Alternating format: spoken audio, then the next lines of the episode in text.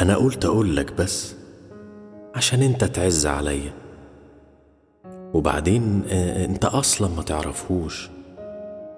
اسألني أنا وأنا أقول لك خليك متأكد إن الأيام هتلف وبسرعة جدا. وهيتقال عليك أنت كمان زي ما اتقالك. وعشان كده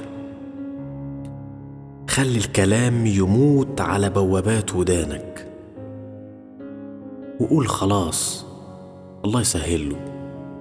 مش حابب أعرف. خليك فاكر.